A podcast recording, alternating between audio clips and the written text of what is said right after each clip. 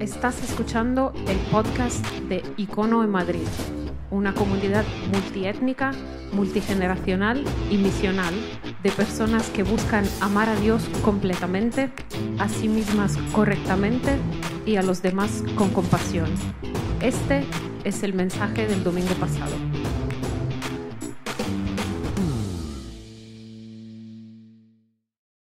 Mateo 18, Mateo capítulo 18 es donde vamos a parar un segundo y es donde espero que nos rete. Ah, estamos en una conversación que se llama Cómo amar. Estamos en una conversación que se llama Cómo amar, en donde la idea fundamental de esta serie, la idea fundamental de estas conversaciones que dura, va a durar siete semanas, hablamos de cómo amar, es simplemente esto, es que yo creo que vivimos en un mundo donde se habla de amar eh, extensamente. Todo el mundo habla de amar, seas cristiano, no lo seas, creas en Dios, no lo creas, todo el mundo entiende que el amor es algo central en nuestras vidas. Eh, todo el mundo sabe, tenemos que amar, tenemos que ser una sociedad que ama. Pero lo que creo es también que tenemos una imagen a veces distorsionada o equivocada, o a veces ni siquiera tenemos una imagen clara de lo que es amar. Todos sabemos que tenemos que amar, pero a veces se nos olvida específicamente cómo hacerlo. Y lo que quiero hacer es que como personas que creemos en Jesús, que seguimos a Jesús, no es solo que tengamos la palabra amor en nuestra cabeza y que sepamos, ah, tenemos que amar a los demás y dar abrazos y hacer... No, lo que quiero es que tengamos prácticas concretas que reflejan el amor y que se automaticen en nuestra vida, que se conviertan parte de nuestra vida automática, de tal manera que cuando lleguen esas situaciones no te preguntes, oh, ¿cómo tengo que amar? o no tengas ambigüedad en tu cabeza, sino que lo que podamos hacer como personas que siguen a Jesús y que vamos a amar radicalmente a nuestros familiares, a nuestros amigos, al mundo ahí fuera, lo que queremos es mostrar amor, podemos decir, ok, bumba, esto es lo que tengo que hacer ahora. Y sin hacerte más preguntas, sin, dudar, puedes mostrar amor de una manera casi automática. Porque hay ciertas prácticas, ciertos hábitos, ciertas ah, ah, conductas que reflejan el amor de Dios en nuestras vidas de una manera, ah, de una manera clara al mundo. Y lo que quiero, Icono, es que tú y yo seamos esa clase de comunidad, que, que sea esa clase de individuo. Esa clase de persona que ama de una manera automática, de una manera radical. Y hoy es la tercera conversación y espero de verdad que hoy sea una de esas conversaciones que te toca, te mete el dedo en el ojo, te toca la llaga, que te, que te retuerce el corazón por dentro, porque es una de esas que son tremendamente complicadas. Ah, si no has estado hasta ahora, lo que hemos estado haciendo es construir ah, estas prácticas, esta serie, estas, estas imágenes. Okay, ¿Cómo identifico el amor ahí fuera, el amor real, el amor divino? Okay? Y ah, si, no has, si no has escuchado, si no has sido parte de la conversación, puedes ir a la página web icono.online. Icono.online. Puedes ir a la página web, ahí están todos los audios. Tenemos que disculparnos que esta semana no hemos puesto ni el audio, no hemos puesto absolutamente nada. Ha sido una semana muy caótica para el liderazgo, pero puedes ir a icono.online y normalmente ahí está el audio, puedes escuchar todo lo que hemos hablado. Y de lo que hemos hablado estas dos semanas anteriores, para ponernos un poco a tono, es simplemente esto. El amor, ¿a qué se parece? Esa es la pregunta que estamos respondiendo. ¿A qué se parece el amor? Muy fácil. La primera semana lo que hemos hablado es de esto. El amor es ¿qué? Es autosacrificio. Eso es lo primero que hemos hablado. Si tú quieres amar, tienes que autosacrificarte. Y la idea, la práctica detrás es yo pierdo para que tú ganes. ¿Te acuerdas de esto? ¿Sí? Léelo conmigo, una, dos y tres. Yo Ok, no estamos muy emocionados por eso. ¿eh? Vamos a leer otra vez. Una, dos y tres. ¿Quieres amar? Muy fácil. Yo pierdo para que tú ganes. Joder, es que cuando hago algo es que siento la sensación de que yo pierdo y la otra persona gana. Genial, estás amando. Es que estoy en casa, estoy discutiendo con mi mujer y, está pasando algo raro entre nosotros y cuando siento, siento que, o, quiero hacer algo y siento, tengo esa sensación, yo pierdo, es, como que siento que estoy perdiendo algo, quizás es la discusión, quizás es lo que, el arreglo de lo que estamos haciendo, siento que pierdo en esto. Y siento que la otra persona es la persona que está ganando, genial, genial, porque eso es amor. Eso es donde se demuestra amor, es, sentir, ok, yo pierdo para que tú ganes. Y el fundamento detrás de esto, y es para ponernos a tono, es para, ponernos, para recordarnos algo súper importante. La única forma de hacer esto es recordar algo. Es que si tú sigues a Jesús no tienes nada que perder. No existe eso. Es, tú y yo lo tenemos todo en Cristo. Y muchas veces no amamos porque sentimos que tenemos algo que defender es que tengo que defender mi reputación, es que tengo que defender mi posición, es que tengo que defender mi estatus, es que tengo que defender mi carrera, es que tengo que defender mi cuenta de banco, es que tengo que defender, y si no lo hago yo, ¿quién lo va a hacer por mí? Y sabes que Cristo en la cruz dice, sabes que yo tengo cuidado de ti. Y Dios dice, si sabes que yo cuido de los pájaros y cuido de las flores, ¿qué crees que voy a hacer contigo si me sigues? Y cuando sabemos que no tenemos absolutamente nada que perder en este mundo, podemos amar a los demás diciendo, ok, yo gano para que tú, yo pierdo, es el inconsciente ahí hablando, eh, yo pierdo para que tú ganes, yo pierdo para que tú ganes. Imagínate los matrimonios, por favor, quédate conmigo un segundo. Imagínate los, cómo cambiarían nuestros matrimonios si, si las dos personas que están juntas viviesen de esta manera. No te preocupes, yo pierdo para que tú ganes. No te preocupes, yo pierdo para que tú ganes. Lo que vería el mundo acabaría todos los debates sobre la familia, cualquiera que sea. Imagínate que vivimos así en un mundo que seguía por la economía, nuestros trabajos. No, te preocupes, yo pierdo para que tú ganes. Estoy dispuesto a perder, no te preocupes pero estábamos luchando los dos por esta posición y al final yo dije algo para colarme y tal. No te preocupes, asciende tú, yo pierdo para que tú ganes. Imagínate cómo cambiaría el mundo no, no, por lo que decimos, sino por cómo vivimos. Eso fue lo que hablamos la primera semana. Entonces, el amor es autosacrificio. En segundo lugar, el amor es servir. El amor es servicio. Eh, eh, una de las formas más poderosas de mostrar amor es sirviendo a los demás. ¿Y qué es servir? Muy fácil. Es ver una necesidad y cubrirla. Ver una necesidad y cubrirla. Eso es, eso eso es servir, básicamente. Hey, estoy en casa y veo a mis hijos o veo a mi compañero de, de, piso ah, y veo una necesidad, voy a cubrirla. Y eso es importante porque muchas veces jugamos el juego de a quién le toca cubrir la necesidad o yo ya lo he hecho suficientes veces, ¿sí o no? O hey, yo ya estoy harto de cubrir necesidades, que lo hagan los demás por una vez. Y el amor lo que hace es llevarnos hasta el extremo de decir, voy a ver una necesidad y voy a cubrirla. Porque muchas veces lo, lo, contrario al amor es vivir con la actitud de ese no es mi problema, ese no es mi problema. Y ver problemas quizás sociales ahí fuera y decir, no, no, ese no es mi problema. Y el amor lo que hace es tener ojos para ver la necesidad ahí fuera, en medio de nuestra rutina, en medio de nuestro día a día, en medio de nuestro trabajo, en medio de el ya no puedo más la gente en el metro cuando voy a trabajar el martes por la mañana, el ya no puedo más con estos profesores en la universidad, en medio de, oh, es que ya no puedo más en mi familia, esto no está bien. En medio de todo eso, en medio de, nuestras propias cargas. El amor lo que hace es desarrollar ojos y atención para decir, aquí hay una necesidad, aquí hay una necesidad, voy a cubrirla. Y voy a cubrirla antes de que nadie diga nada, antes de que nadie me lo pida y da igual lo humillante que sea. Y eso es lo que demuestra amor. Y hoy vamos a hablar de otra cosa que demuestra amor, que está en Mateo 18. Bueno, de hecho está en todo el Nuevo Testamento. Jesús habló muchísimas veces de esto. de hecho está en el centro del cristianismo. Es una de las disposiciones que más refleja amor y es una de las disposiciones que más cuesta. Por lo menos a mí, no sé si estás conmigo, pero es una de las cosas que es de las que más cuesta.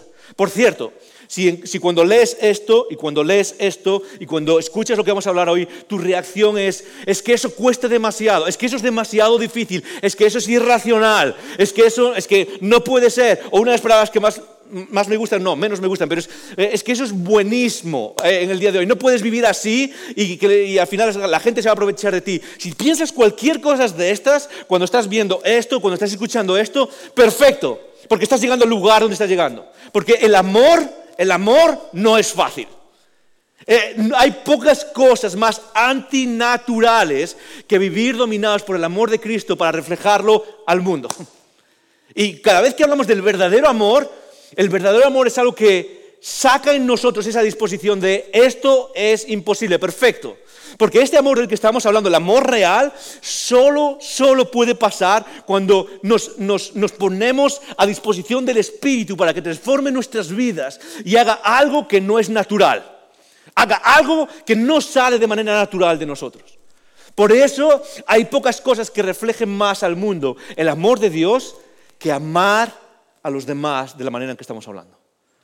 Ah, Sabes que a veces nos enfocamos, y soy una persona que me gusta, ah, soy analítica, me gusta todo esto de la razón, me gusta la filosofía. Como sabéis, he estudiado, tengo estudios de posgrado en filosofía y en todas estas cosas, y me encanta, me encanta, me encanta. Y me encanta hablar y debatir. Y si eres una persona que le gusta debatir sobre razones, si Jesús existió o no existió, y por qué podemos creer en Dios, y todas estas cosas, lo hacemos, ¿ok? Me encanta. Nos pillamos unas cervezas y ya verás cómo acabamos debatiendo y hablando de razones para creer en Jesús. Pero icono hay pocas cosas que demuestren más la presencia de Dios en el mundo que este amor. Porque este amor es divino. Este amor es al que tú y yo estamos llamados. Este amor radical que no tiene sentido, que cuesta, que, hace, que, nos hace sentir como si la gente se estuviese aprovechando de nosotros. Es ese amor en el cual la gente puede criticarte, pero te lo prometo, va a decir, aquí hay algo que no es de este mundo. Aquí hay algo que no es de este mundo. Y esa es la clase de comunidad que quiero que seamos, Esa Es la clase de persona, eso es lo que quiero que experimentes. Eso es lo que quiero que experimentes. Y esa experiencia no se tiene cuando vivimos el amor, como lo hace la sociedad a nuestro alrededor, a nivel económico. El amor económico es un amor que calcula, que calcula qué es lo que va y qué es lo que viene, qué es lo que se invierte y cuál es el retorno. Esa es la, naturaleza del amor, el amor tal y como viene de manera natural en nuestras vidas, es un amor económico, que calcula.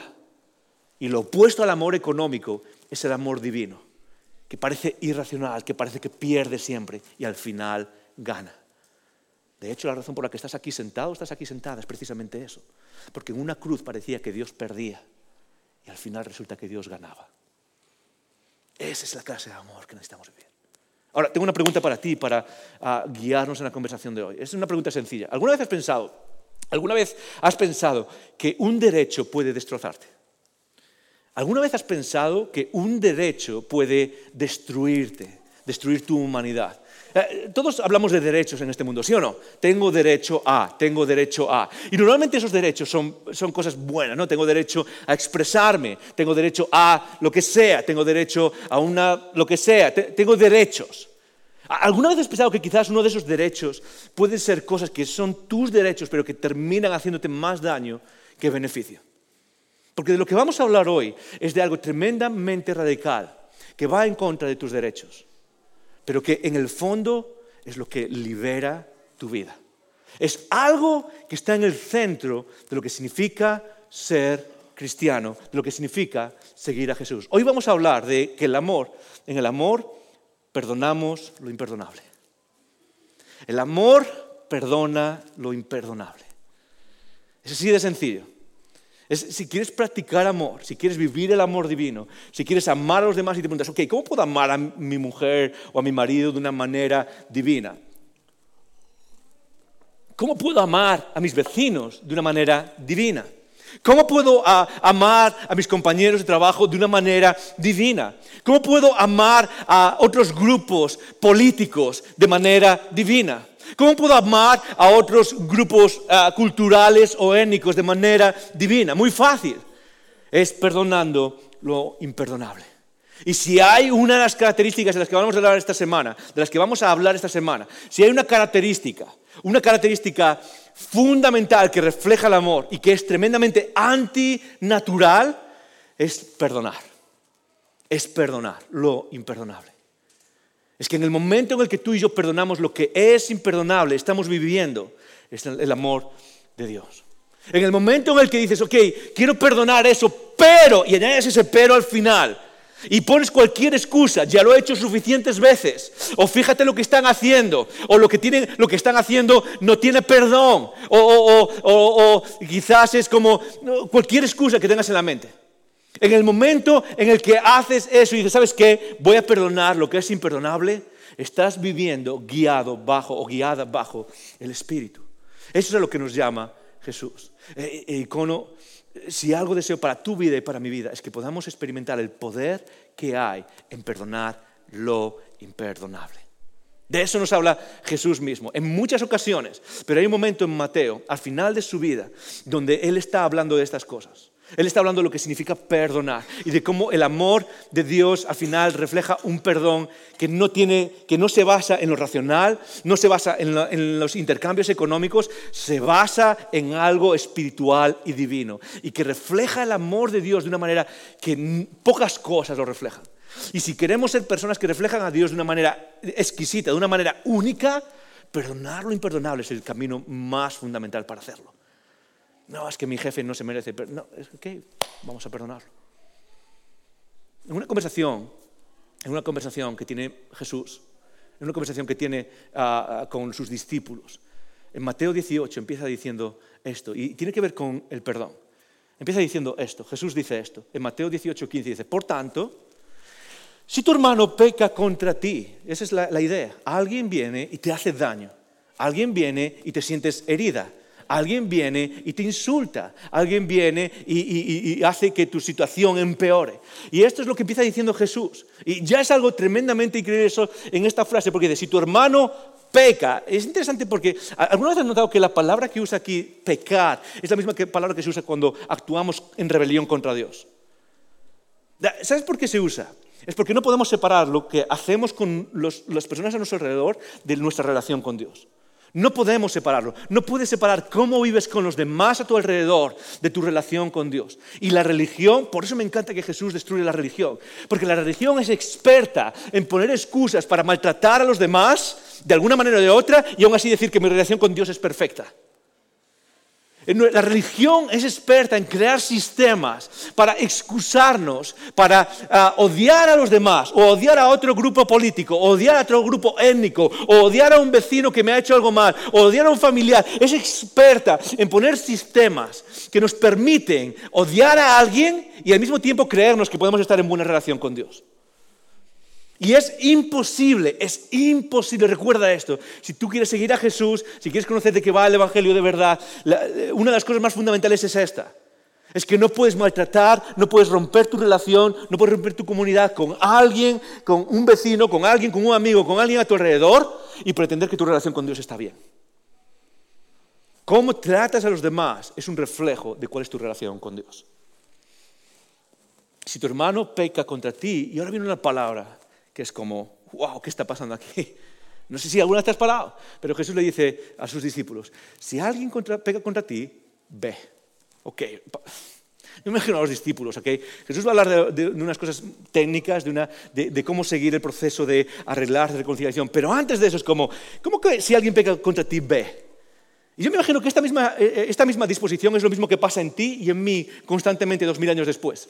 Porque si alguien pega contra ti, si alguien te insulta, si tú descubres que alguien está hablando mal de ti a tus espaldas, si, alguien, si descubres que alguien está tratando de ponerte la zancadilla en el trabajo, ¿qué es lo que haces? ¿Tu disposición es voy a tomar iniciativa? ¿Esa es la disposición que tenemos normalmente? No. Es como decir, Jesús, párate un segundo. Si alguien tiene algo contra, si alguien me hace algo, es su responsabilidad venir a mí y arreglar esto. ¿Sí o no? Es su responsabilidad hacerlo. Sí, por supuesto que lo vas a ver, vas a ver que he hecho algo mal, pero yo no tengo que ir a ningún sitio, yo no tengo que moverme. Si esta persona me insulta, si esta persona me hace daño, si esta persona hace algo contra mí, es su responsabilidad. Y en, la conversación del perdón, todo empieza, da igual lo que viene después, y vamos a hablar en un segundo lo que dice Jesús después. Pero cuando hablamos de la conversación del perdón, todo empieza con algo muy sencillo. Es que perdonar incluye tomar la iniciativa. Es así de sencillo. Es que si vamos a ser personas que aman y perdonan lo imperdonable, vamos a tener que empezar por un lugar que no nos gusta. Vamos a tener que empezar por un lugar que nos molesta, nos hace sentir incómodos. O como decía antes, va a hacer que nos sintamos que perdemos. Y es, ve tú primero. Ve tú primero. Ah, es que mi marido hizo esto y estoy enfadada con él y ya no puedo más y mira lo que ha hecho. ¿Sabes qué? Me voy a encerrar en la habitación y si quiere arreglar esto, que él venga primero. O al revés. Ah, es que mi mujer, eh, tú no sabes lo que ha hecho, y A, B y C y todo. ¿Sabes qué? Me voy a encerrar en la habitación, me voy a encerrar en donde sea y que venga y hable conmigo. Yo sé que todos estamos hablando, es cierto. La verdad es que. Y Jesús empieza su conversación sobre el perdón diciendo, ¿sabes qué? Si tu hermano pega contra ti, toma la iniciativa. Si alguien pega contra ti, ve y háblalo. Jesús, es que yo soy la persona ofendida en esto. Perfecto ve y arréglalo. Jesús, es que tú no sabes lo que me ha hecho. Perfecto, ve e intenta arreglarlo. Jesús, es que tú no sabes lo humillante que fue todo esto. Perfecto, ve y arréglalo. El perdón de lo imperdonable, el perdón divino empieza con algo que no nos gusta y es tomar la iniciativa en arreglar las cosas. Es tomar la iniciativa en venir y arreglar. Y eso es lo que va a decir Jesús después. No lo vamos a leer, puedes leerlo en casa. Pero Jesús va a decir cuál es el proceso, sobre todo en la vida de comunidad, en la vida de iglesia, ¿ok? Y lo repite en varias ocasiones. Ok, si, si, si alguien peca contra ti, ve y háblalo con esa persona. Y si esa persona se arrepiente, genial, perdónalo. Y luego dice, si no, si no se arrepiente, llama a otras personas y ve y háblalo con esa persona. Y si aún así no se arrepiente, llama a tu comunidad, llama a tu iglesia y háblalo con esa persona. Pero el fondo de todo, aun cuando tenemos este proceso, y a veces nos, nos fijamos en la parte legal del proceso, ¿sí o no? Lo que Jesús está haciendo es mucho más profundo que simplemente una fórmula legal. Lo que está diciendo es, si alguien ha hecho algo contra ti, no te pongas a la defensiva, sino que ve y toma la iniciativa. ¿Y sabes qué? Yo creo que en la mente de Pedro pasó exactamente lo mismo que pasa en tu mente ahora mismo. No, no, no, para, aquí hay algo raro, aquí hay algo que no tiene sentido. ¿Cómo, puedes decir, ok, ok, vamos, Jesús, vamos a poner por un momento que tú tienes razón y que tengo que tomar la iniciativa? Y lo que hace Pedro es lo mismo que tú y yo hacemos. Voy a ser buena persona y voy a tomar la iniciativa. ¿Sí o no? Lo hacemos. Voy a ser una buena persona y voy a tomar la iniciativa para que luego me den la corona. Ah, ah, pero hay una pregunta más, Jesús. La pregunta es, simplemente es esta. Entonces Pedro, más adelante, en el versículo 21, dice, entonces Pedro se acercó a Jesús y le preguntó, ok Jesús, muy bien, yo voy a ir, voy a tratar de arreglarlo, pero Señor, ¿cuántas veces tengo que, cuántas veces tengo que perdonar a mi hermano que peca contra mí? Jesús, vamos a, voy a asumir algo en esta conversación. Y es que voy a ser la buena persona. Alguien me ofende, yo me voy a mover para reconciliar. Okay? Ah, me encanta porque Corintios dice que tú y yo estamos en, en una misión especial. Somos, estamos en el ministerio de la reconciliación, dice. Es decir, tenemos una misión especial que es reconciliar, reconciliar al mundo, reconciliarnos. Y la idea es que, ok, voy a, ser la persona, voy a ser buena persona, voy a ser la persona madura en este problema. ¿Cuántas veces tengo que ir? ¿Cuántas veces tengo que eh, ir con esta persona? Si lo hace una, dos veces, tres veces. Y de repente Pedro hace algo que, que, que es como que muestra, exagera un poco lo buena persona que es. Ok, hasta siete veces, dice, hasta siete veces. Era como, ok, esto es algo increíble, hasta siete veces tengo que ir, hasta siete veces tengo que perdonar. Pedro asume algo, y esto es algo de lo que va a hablar después, pero quiero, quiero pararme un segundo antes de, antes de ver la respuesta de Jesús. Y es que Pedro asume algo acerca del perdón o de la falta de perdón. Ah, quiero pararme un segundo para que entendamos un poco de qué estamos hablando cuando estamos hablando de perdón, porque a veces eh, es como, ¿qué, hago cuando perdono? ¿Qué, hago cuando perdono? Entonces, ¿perdonar tiene un límite? qué, qué, significa exactamente perdonar cuando alguien peca contra mí? Y lo que están hablando Pedro, lo que está diciendo Pedro acerca del perdón, eh, eh, asume una idea de perdón y, tiene que ver con la respuesta de Jesús después. Por eso la quiero explicar ahora y después quiero ver la respuesta de Jesús acerca de esto. Cuando no perdonamos, ¿qué es lo que estamos haciendo? Cuando no perdonas a alguien, ¿qué es lo que estás haciendo? ¿Alguna vez te has preguntado eso? ¿Alguna vez, ok, cuando no perdono, ¿qué está pasando dentro de mí cuando no perdono a alguien? ¿Cuál es la interacción que hay entre dos seres humanos cuando uno no perdona al otro? Y es muy fácil. Cuando no perdonamos, esto es lo que está pasando. estamos reclamando un derecho a cobrar una deuda. Simplemente es eso. Cuando hay un problema entre dos personas y alguien hace algo negativo a otra persona, lo que está creando es una deuda en nuestra cabeza, es, eh, hay una deuda esa persona tiene una deuda con nosotros, ¿ok? Por eso, no sé si nunca te has fijado, es como el lenguaje que usamos. Cuando alguien, cuando alguien te hace algo malo, ¿qué es lo que respondemos? ¿Qué es lo que decimos? Me debe una disculpa. ¿Sí o no? Usamos ese lenguaje. Es, esa persona me debe una disculpa. Y es que a nivel psicológico, a nivel moral, a nivel social, la, idea de, no perdonar, la idea de que hay un conflicto entre esas personas normalmente es como tenemos en nuestra mente, esa persona tiene una deuda conmigo, igual que la económica, igual que lo que pasa cuando, alguien te saca dinero, esa persona me debe dinero. A nivel moral, a nivel humano, pasa exactamente igual. Entonces la idea es que cuando hay un problema entre dos personas me has robado algo, me has sacado algo y tienes una deuda conmigo. Entonces vienes y hablas mal de mí, ¿qué es lo que estás haciendo? Me estás, robando mi honor. O vienes y, ah, ah, no sé, me sacas el puesto al que estaba ascendiendo, has robado en mi carrera. O, ah, alguien viene y dice algo y me has robado la posición que tenía en este lugar o lo que sea, que, sea, ¿ok? La idea es crear una deuda. Y eso es lo que, lo que sentimos, lo que tú y yo sientes cuando hay un problema, es que alguien tiene una deuda contigo. Y eso crea un derecho.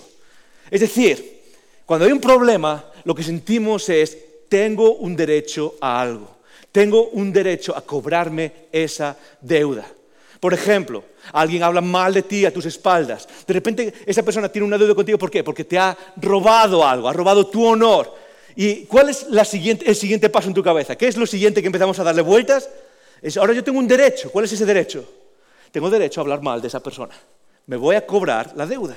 Y yo tengo todo el derecho del mundo. Y si hablo mal de esa persona y la gente viene y alguien me dice, te estás pasando, estás hablando mal de esa persona. ¿Cuál es tu excusa? La excusa legal que usas para caerle bien a... dices, no, no, no, no, es que él habló mal primero. Ahora tengo el derecho, me lo estoy cobrando. Y lo que quiero decir es que eso es real. Eh, no, vamos a ponernos en plan religiosos o en plan eh, espiritual. Eso es real, eso es algo real. ¿Por qué? Porque somos seres humanos que interactúan, somos seres humanos que, que, interactuamos los unos con otros y eso crea algo real, crea un sentido de derecho, crea un sentido de derecho de cobrarse una deuda. ¿Qué es el perdón entonces? Es muy sencillo. Si cuando no perdonamos estamos reclamando un derecho a cobrar una deuda, perdonar a alguien significa simplemente esto renunciar al derecho a cobrar una deuda. Es simplemente eso. Es renunciar al derecho a cobrarse esa deuda. Ah, esto es importante, ¿sabes por qué? Porque muchas veces pensamos que perdonar a alguien implica ciertas cosas, que en realidad no implica. No es que si lo perdono, luego tengo que volver a hablar con esa persona. ¿Sabes qué? Perdonar no implica muchas veces volver a tener una relación con esa persona. Perdonar a veces no es como, ¿sabes qué? Tú puedes perdonar a alguien sin tener que volver a tener una relación con esa persona. O perdonar a veces, no significa realmente que tengas que hacer, en, principio, ¿ok? Que tengas que hacer nada para esa otra persona.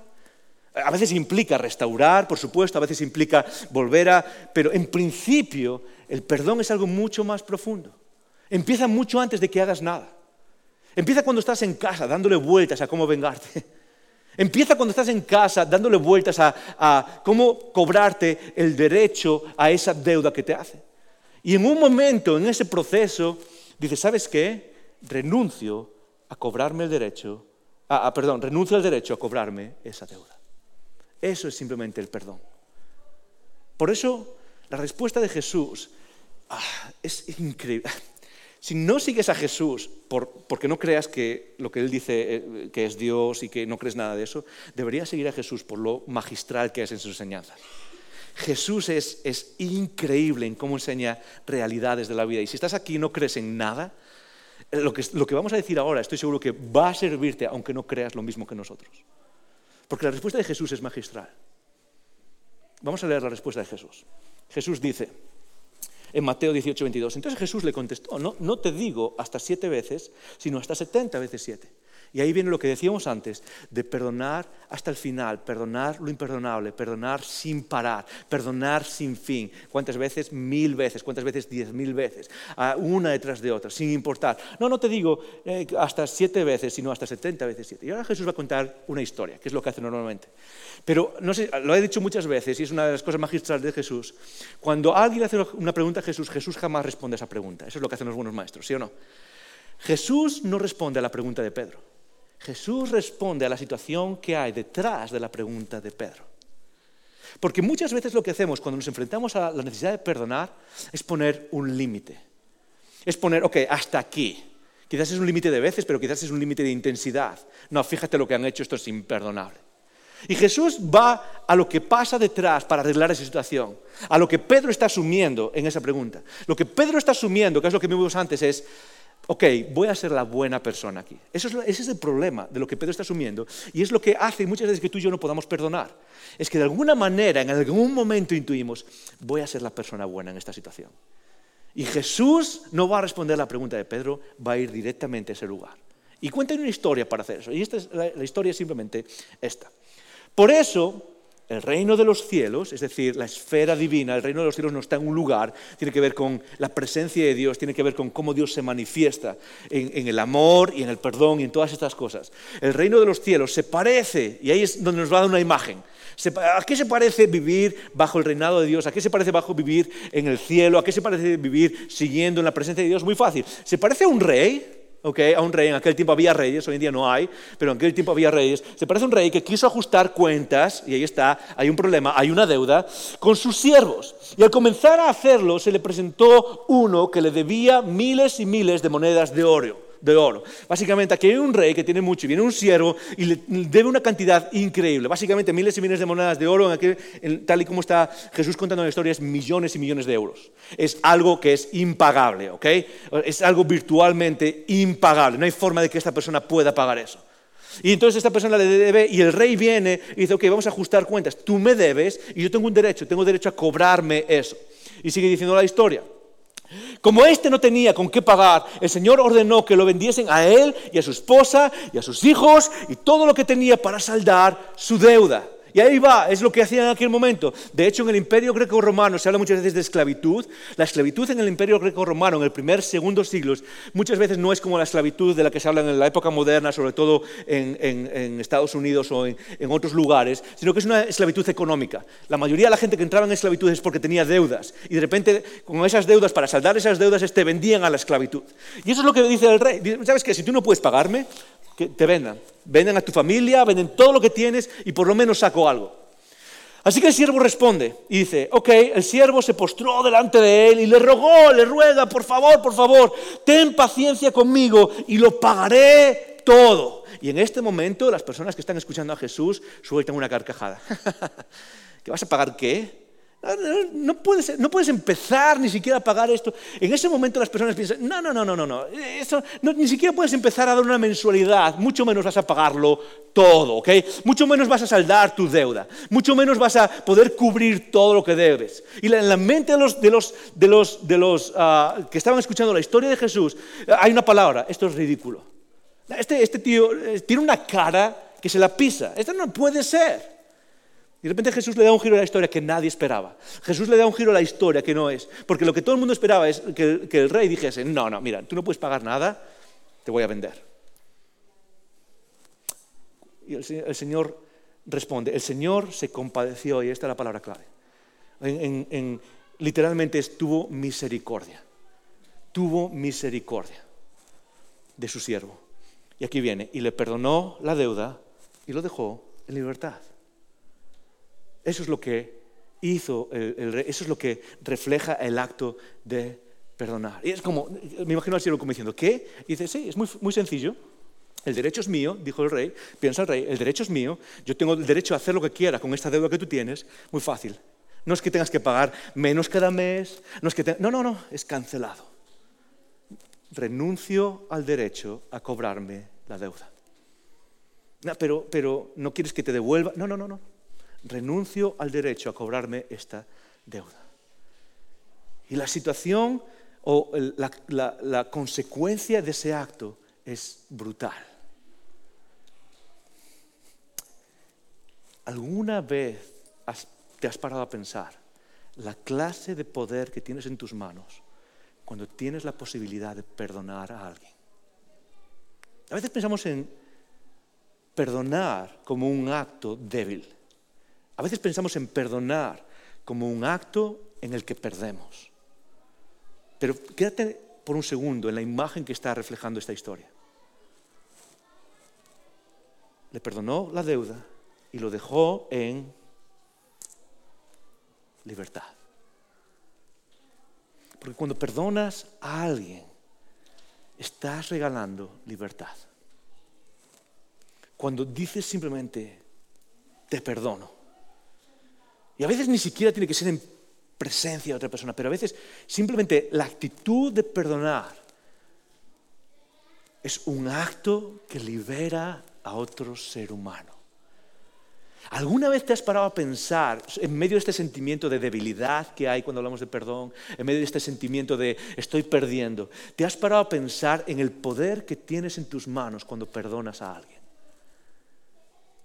En el poder que tienes en tus manos para afectar la existencia de otro ser humano. Hay pocas cosas en nuestra vida que reflejen tal poder como perdonar. Y tú sabes, porque lo hemos experimentado todos, tú sabes que esto es más que simplemente retórica bonita. Hay pocas cosas que te liberen más y todos lo hemos vivido, porque no solo estamos en el lado de perdonar, a veces estamos en el lado de ¿qué? de recibir perdón, de la necesidad de recibir perdón. Todos hemos metido la pata, todos hemos dicho lo que no queríamos decir, todos hemos abierto nuestra boca demasiado, todos hemos tratado de poner la zancadilla a otra persona en algún momento. Todos, y si no lo has hecho, lo vas a hacer. Y en ese momento, aunque nadie lo sepa, aunque eh, tú estás sola, solo en tu casa, y aunque nadie lo sepa, cargas algo dentro de ti, ¿sí o no? Cargas algo, algo dentro de ti que dice, ojalá me perdonase. Ojalá me perdonase. Y la única forma, da igual que tus amigos vengan y digan, bueno, no es para tanto, no te preocupes, ah, no, te, ah, no te preocupes, esa persona vive lejos o ya aparecerá otro trabajo, da igual cuando lo justifiques. En el fondo no hay nada que te libere más que la otra persona que viene y dice, estás perdonado. Estás perdonado. Ese es el poder que tienes en tus manos cuando perdonas. Ese es el poder que tienes en tus manos cuando estás en una relación. Y sabes qué? Ni siquiera a veces tienes que decirlo, actúas perdonando a la otra persona. Es que no se lo merece, genial. Pero tú tienes un poder increíble en tus manos. Ah, ah, esta es la primera parte de la historia, pero Jesús sigue la historia. a ver si puedo borrar esto. Jesús sigue su historia y va a la siguiente parte, que es lo que quiere tratar acerca de Pedro, acerca de esa pregunta de yo soy la buena persona. Y entonces Jesús sigue su historia y dice, ok, ok, ok, ok. Al salir aquel siervo, sale delante del rey, sale feliz, uh, uh, uh, me han perdonado, ok, no tengo ninguna deuda. Al salir aquel siervo se encontró uno de sus compañeros que le debía 100 monedas de plata. Y eso en aquel momento es algo relativamente pagable, es algo que no es para tanto, es algo que es perdonable. Y le dice, ok, 100 monedas de plata, lo agarró por el cuello y comenzó a estrangularlo. Y una respuesta, una respuesta desproporcionada. Voy a parar aquí un segundo. No es lo que tú y yo hacemos constantemente. Porque cuando vamos al derecho a cobrarnos la deuda, normalmente no nos quedamos en la proporcionalidad. Normalmente, ok, ahora te vas a enterar. ¿Sí o no? Nos queremos cobrar la respuesta desproporcionada, que es exactamente lo que está reflejando esta historia. Y es por eso por lo que le cuenta Jesús, porque refleja tu humanidad, mi humanidad y a cualquier ser humano en cualquier lugar y en cualquier momento de la historia. Lo cogió por el cuello y lo estranguló y entonces empieza a decir, págame lo que me debes, le exigió, págame, págame. Y el otro siervo, ¿qué es lo que hace? Su compañero se postró ante él y le rogó, ten paciencia conmigo y te lo pagaré. Yo sé que lo habéis notado, pero son exactamente las mismas palabras que le dijo al rey. Es exactamente lo mismo que le dijo al rey. Pero él se negó, más bien, lo hizo meter en la cárcel hasta que pagase. Eh, y aquí ves el contraste. ¿Ves el contraste que decía antes entre cómo tratamos? En esta historia el rey es Dios, y los que están escuchando saben perfectamente, el rey es Dios, los siervos somos nosotros, y hay el contraste en cómo nosotros tratamos a los demás y cómo el rey nos trata a nosotros. Y eso tiene todo que ver con cómo perdonamos y con cómo nos excusamos de perdonar a los demás lo imperdonable.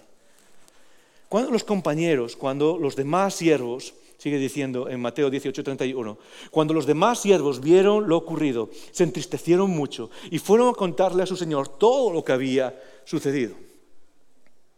Entonces el Señor mandó llamar al siervo, al primer siervo, al que le habían perdonado la deuda impagable. Y dice, siervo malo, le dijo, te perdoné toda aquella deuda porque me lo suplicaste.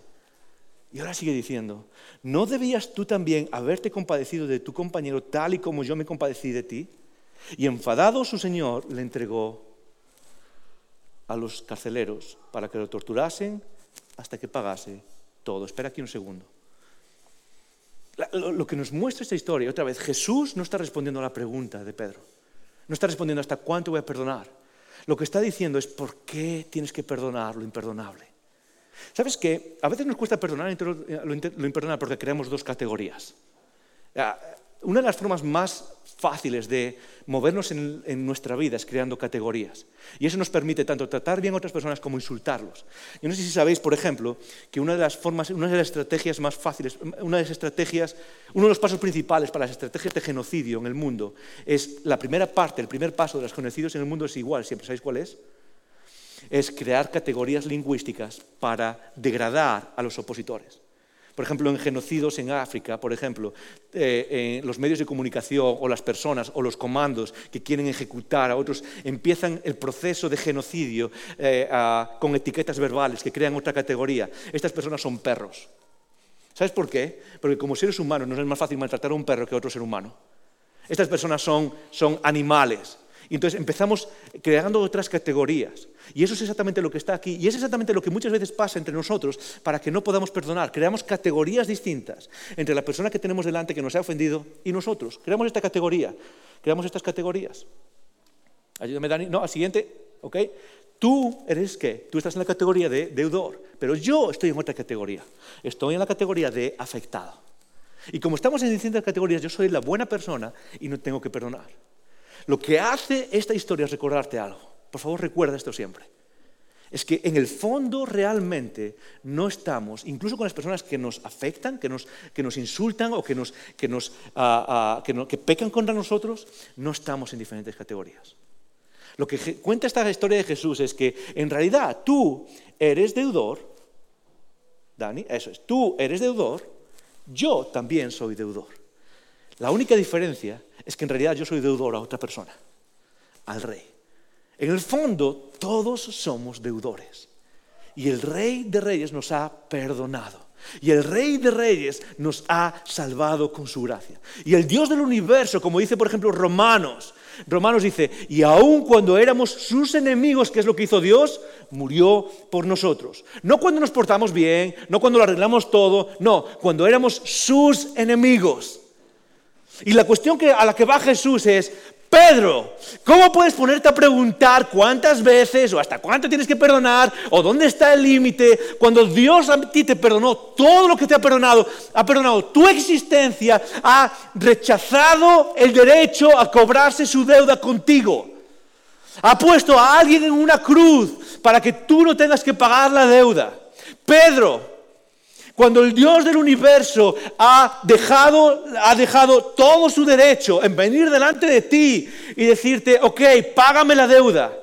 ¿Cómo puedes venir y preguntar si tengo que perdonar a alguien más lo imperdonable? No, no, no, Pedro. Eso no, no tiene ningún tipo de excusa.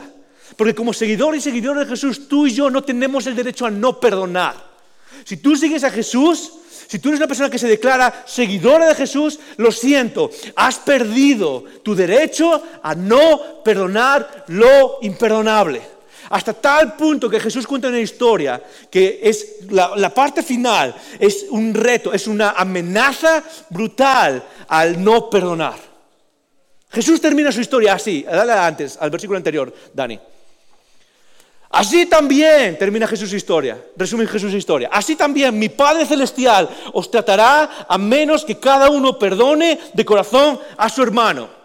Jesús está diciendo, mira, había un rey y el rey perdonó, el otro no perdonó, de repente vuelve al rey y el rey, ¿qué es lo que hace? Lo manda a la cárcel y hasta que pague todo. Y Jesús de repente mira a todos sus discípulos y dice, ¿sabes qué? Pedro, tú me has preguntado cuántas veces, olvídate esa pregunta. Si no perdonas lo imperdonable, Dios va a hacer esto contigo. ¡Wow! Este es uno de esos versículos que a veces como a, los, teólogos o a los pastores te meten en problemas como, ¿qué, acabas de decir? ¿No se supone que Dios es todo amor? ¿Cómo viene? ¿Estás diciendo que Dios nos amenaza con, venir tras de ti si tú no perdonas a alguien? ¿Qué tiene que ver? Esa es la, la lección de Jesús. Es como, Pedro, tú me has preguntado porque tú crees que eres tan bueno y tal. Si no perdonas, Dios va a venir detrás de ti y te vas a enterar. No tienes el derecho a no perdonar. ¿Cómo es posible que Jesús diga algo tan crudo a aquellos que seguimos a Jesús? Muy fácil. Es porque Jesús está diciendo a Pedro, o está tratando de comunicarle algo a Pedro que muchas veces se nos olvida. Y es que cuando perdonamos, no solo estamos liberando a otras personas, estamos liberándonos a nosotros mismos. Es que cuando perdonas a alguien, no solo es para el beneficio de otra persona, es para tu propio beneficio. ¿Sabes qué es lo que está diciendo aquí? Eh, básicamente, esto, es una exageración, ¿ok? Esto es lo que está diciendo, es poniendo términos crudos para enseñarnos algo. Lo que nos enseña es algo que a veces vivo con mis hijas. Ah, ah, mi hija mayor mía tiene nueve años y está pasando por un momento de matemáticas, de complejidad con las matemáticas. ¿ok? Yo no sé cuántos matemáticos hay en la sala, pero está pasando por momentos difíciles. Yo creo que podemos identificarnos con eso, ¿sí o no? Está pasando por momentos, le gusta leer, le gusta todo lo demás, pero las matemáticas se le dan muy difíciles. ¿ok? Y a veces lo que quiere es tirar la toalla. A veces lo que quiere con las matemáticas es simplemente tirar la toalla. Es como, pues no me esfuerzo o voy a ver si no puedo. ¿Cuál es la relación de papá? Muy fácil, la relación de papá sí es cierto, voy a caminar contigo, me voy a sentar, voy a traer... Pero al final hay un punto en el que papá se pone duro. Y papá le dice, ¿sabes qué? Si no te pones con las matemáticas y tratas de resolver estos problemas, vas a tener un problema conmigo. Yo le digo, si no, si no resuelves ese problema, vas a tener un problema conmigo también. Yo me imagino a Mía diciendo lo mismo que respondió Pedro, lo mismo que dices tú. Ok, así que yo estoy aquí en el medio y tenía un problema con esta persona y esa persona, yo tengo un problema con esa persona y ahora si no la perdono a esa persona, tengo un problema con esa persona y contigo también. y tengo un problema por dos lados ahora. Y la razón es muy sencilla. Es porque es exactamente lo mismo que pasa conmigo cuando le digo a mi hija que si no resuelve los problemas va a tener un problema conmigo. ¿Sabes por qué? Es porque en el fondo sé que necesita las matemáticas para vivir. Y que no hay opción, si quieres ser un ser humano competente en este mundo, no hay opción para que abandones el, aprender matemáticas, cueste lo que cueste. Y que el beneficio no es para los demás, el beneficio a fin de cuentas es para ti. El beneficio de que me ponga duro y que diga, vas a tener un problema conmigo, es porque te amo lo suficiente para decirte que tú necesitas las matemáticas. De hecho, ¿cuántos habéis pensado alguna vez? Ah, no sé, la famosa frase cuando estabais en el instituto y estáis estudiando, y jamás voy a usar esto. ¿Alguna vez lo habéis pensado? ¿Para qué estoy estudiando trigonometría si jamás? ¿Quién, ¿Quién, aplica el teorema de Pitágoras hoy en día? ¿Sí o no? Tú no vas a la tienda y compras yogures y salchichas y patatas y doritos y dices, ok, voy a aplicar el, teorema de Pitágoras. ¿Sí o no? nadie lo hace. Ah, tengo una noticia para ti, esto es aparte, es un paréntesis. ¿Sabes cuál es la carrera más demandada hoy en día en el mundo? Matemático. Matemático. Así que si quieres tener oportunidades de trabajo y de carrera en el futuro, estudia matemáticas, ¿ok? Ah, esto simplemente es, eso es gratis, ¿ok? Esta es una lección gratis. eso es exactamente lo que está pasando aquí con Jesús y es con Dios. Y lo que nos está diciendo es, ¿sabes que quieres amar a los demás? Ama a los demás y perdona lo imperdonable por una razón. Es porque liberas a otra persona, por supuesto, pero es porque en el centro de ser humano para conseguir lo que significa la belleza de Dios en nuestras vidas, necesitas perdonar lo imperdonable. Y tú sabes lo que significa eso. Porque alguna vez no has perdonado. Porque alguna vez has mantenido el rencor. Y tú sabes perfectamente eso, que, eh, en esa situación no solo está perdiendo la otra persona, sino que en el fondo también estás perdiendo tú. Le estás dando vueltas a las cosas. Y el rencor, lo sabes perfectamente, te está comiendo por dentro. ¿Sí o no? Y te destroza por dentro. Y cuando dices, no, es que tengo derecho, por eso decía la, pregunta al principio, porque algunos derechos nos destrozan. Tú dices, tengo el derecho a mantener el rencor con esa persona. Tú sabes que ese derecho o ejercer el derecho de rencor con otra persona está corrompiendo quién eres por dentro, ¿sí o no? Y tienes todo el derecho del mundo, dice Jesús. Tú puedes actuar y puedes cobrarte ese derecho.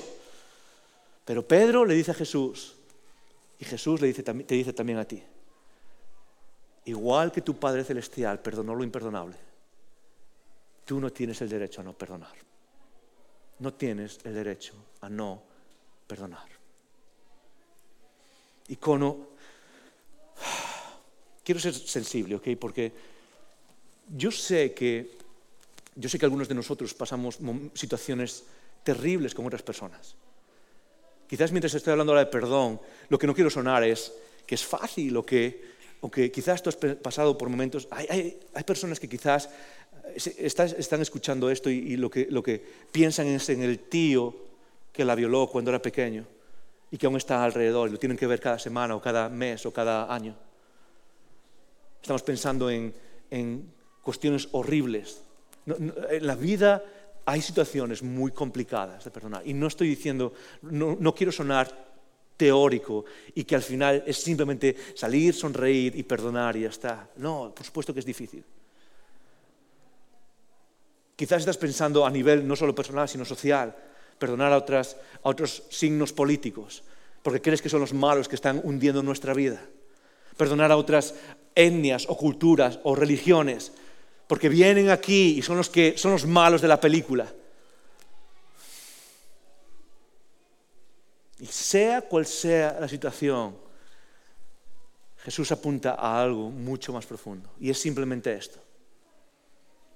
Si tú quieres reflejar el amor divino al mundo, perdona lo imperdonable. Perdona lo imperdonable. Quiero darte dos formas prácticas de empezar a perdonar. No es todo el proceso, pero quiero darte dos formas prácticas que empieces a practicar esta semana, porque sé que si el Espíritu está hablando en ti ahora, mientras hablamos de perdonar, hay gente en tu cabeza, porque todos tenemos que perdonar algo a alguien. Y hay alguien en tu cabeza ahora que estás pensando, no puedo perdonar a esa persona. quiero darte dos pasos prácticos para que empieces a perdonar y terminamos con eso. Dani, ayúdame aquí. El primer paso es simplemente este, ora por esa persona. O empieza orando por esa persona. Ah, ¿Alguna vez te has fijado que en nuestras oraciones la mayoría de la gente oramos por personas, pero siempre oramos por personas que, nos caen bien o que amamos, ¿sí o no? Siempre. Tú estás orando, normalmente es en la comida. Eh, oramos solo en la comida. Gracias por la pizza y gracias por abuelo y abuela y gracias por mis hijos.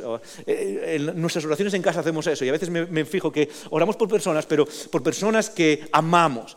Ah, por ejemplo, cuando oramos en casa, oramos por personas y entre ellas incluimos a Julián. Julián es una de las niñas que adoptamos, que apadrinamos ah, con el proyecto de Compassion. ¿Os acordáis? Eh, hace unos meses que tuvimos el Domingo de Compasión y algunos apadrinasteis a niñas. Espero que estéis orando por esas personas. ¿okay? Está genial, está genial. Pero, pero imagínate el proceso que puedes seguir, el proceso de perdón. Si no solo oras por personas que te caen bien, personas a las que amas, sino que empiezas a orar por personas a las que odias. De hecho, no es simplemente una buena idea, es algo que dijo Jesús. Jesús en Mateo 5 dijo, ¿sabes qué? Orad por los que os persiguen, orad por los que os maltratan, orad por aquellas personas que consideráis vuestros enemigos. Y yo creo que hay algo tremendamente profundo en el proceso de perdonar cuando empiezas orando por esas personas. ¿Por qué? Muy fácil, porque antes de, antes de realizar una acción necesitas cambiar una actitud. ¿Estás conmigo? Termino rápido, sé que hoy estamos, estamos yendo largo, ¿ok? Pero antes de realizar una acción, necesitas cambiar una actitud. Y la forma de cambiar esa actitud es empezar a presentarle a Dios a esas personas y decir, ¿sabes qué? Dios, quiero orar por esta persona a la que tengo que perdonar. Y quizás simplemente es decir, Dios, aquí te presento a esa persona. Pero poco a poco el acto de orar nos ayuda a transformar nuestra visión de esa persona y empezamos a pensar en que en que tenemos el poder para perdonar a esa otra persona. ¿ok? Así que una forma muy fácil es, empieza orando por esa persona. Quizás tienes en tu mente ahora a alguien a quien necesitas perdonar y no puedes. Genial, no pasa nada. No tienes que ir a esa persona, no tienes que llamarla, no tienes que... Pero quizás lo que puedes hacer es empezar a orar por esa persona. Empezar a orar por, por, por bendecirla incluso. Empezar a orar por decir, ¿sabes qué, Dios? No sé ni cómo esto puede, pero voy a decirlo mecánicamente por favor, Dios, haz que le vaya bien. Repites así esas palabras simplemente. Poco a poco tu mente se empieza a transformar. ¿Por qué? Y esta es la segunda parte, ¿ok? Porque lo segundo que puedes hacer, que depende de qué hora se puede es cambiar la rumiación y la retribución por la adoración. Cambiar la rumiación y la retribución por la adoración. Lo voy a leer otra vez porque rima, ¿verdad? Cambiar la rumiación y la retribución por la adoración. ¿Qué quiere decir esto? Muy fácil. Rumiar es, una tendencia psicológica que es lo que tú y yo decimos constantemente, darle vueltas a una idea, darle vueltas a la venganza, darle vueltas a lo malo que es esa persona, darle vueltas a las excusas que tienes para poder odiar a esa persona. Y eso es lo que hacemos cuando alguien nos hace daño. Alguien te hace daño un viernes y el sábado te levantas y empiezas a darle vueltas. Ah, es que no puedo aguantar a esa persona, es que es más... ¿Sí o no? Empiezas a ver lo, lo, mala que es esa persona, que antes no veías, ahora lo ves, y empiezas a darle vueltas. Y lo que sueles hacer es buscar también la retribución. Y una forma de empezar, a perdonar a esas personas es muy sencillo. Es cambiar esos procesos psicológicos de rumiación y retribución por la adoración. Es decir, cuando vienen esos pensamientos a tu cabeza, ponlos a un lado y empieza a recordarte qué es lo que Dios ha hecho por ti. Dios, es que esta persona me ha hecho A, B y C. Ok, genial, pon eso a un lado y empieza a recordar qué es lo que Dios ha hecho por ti. En el momento en el que adoras a Dios y recuerdas qué es lo que Él ha hecho por ti, es muy difícil tratar de ser vengativo. Es muy difícil tratar de ser vengativo. Ok, entonces terminamos con esto. ¿Qué es el amor? Termino diciendo esto y definiendo para que podamos llevarnos algo ahora. ¿Qué es el amor? Muy fácil. Amar es renunciar al derecho de cobrarse una deuda. Amar es renunciar al derecho que tienes de cobrarte la deuda con esa persona esta semana. esa persona que no puedes perdonar y tú sabes que tienes un derecho a cobrarte la deuda, quizás es el momento de renunciar a ese derecho. Quizás es el momento de renunciar a ese derecho. Así que termino con una pregunta que espero que practiques esta semana, espero que sea el centro de conversación de los iconogrupos esta semana. Vas a hablar de esta pregunta.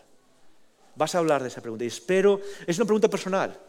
Pero espero que en los iconogrupos tú puedas abrirte lo suficiente como para mostrar las luchas que tienes con esta pregunta. Es una pregunta muy sencilla. Es una pregunta que espero, como decía antes, que no te deje tranquilo en tu asiento.